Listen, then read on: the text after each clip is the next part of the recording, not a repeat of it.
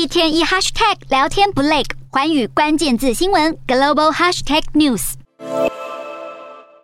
电车前往目的地，充电装置越多的话，当然内心就越心安。根据美国知名房地产网站就统计到了，充电装置竟然跟房地产的价值有存在着微妙的关系。因为充电装置越多的地方呢，没有想到房价也是越高的。像是我现在所在的这个地方，尔湾的这个社区，房价位居第一，而且它的充电装置也是最多。Realtor.com 追踪了六千九百八十个邮递区号，近两万个充电站，分析出充电站最多的。前二十个地区，前五名中四名由加州包办，第一名是南加州尔湾，充电站数达七十七个，这里的中位数房价比周围地区多出一点三倍。第五名是北加州的圣海伦娜，充电站数三十五个，房价中位数比周围社区多出二点四倍。究竟是卖家以充电装置作为考量，拉高房屋价格，还是当地生活水平高，带动电动车购买数以及充电装置设置？充电站本身，它给予很多的民众。一些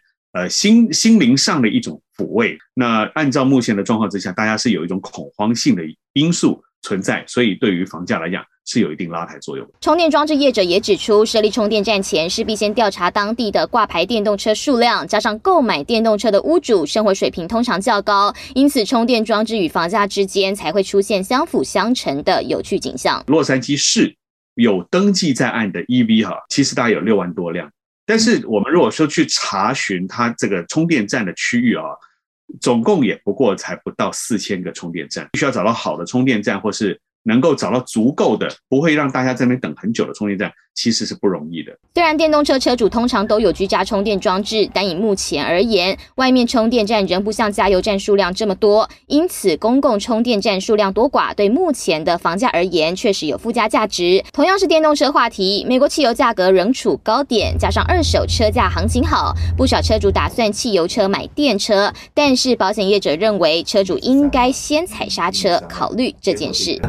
的保费。确实是比其他同类型的车子的保费要贵很多。拿 Tesla Model 3的基本款为例，车价约四万七千美元，对比车价相近的油车，Lexus X350、宾士 GLC 等等，保费分别为一千一百零七美元以及八百六十一美元。但是 Tesla Model 3的保费却要价一千五百三十五美元，比同价格车辆多出至少百分之四十。不止保费大幅提高，保养修车也得考。考虑进去，合格的修理商没有增加，而且呢，它的 parts 的产量没有增加，而且运输现在是一个很大的问题，所以种种的一个任何一个关卡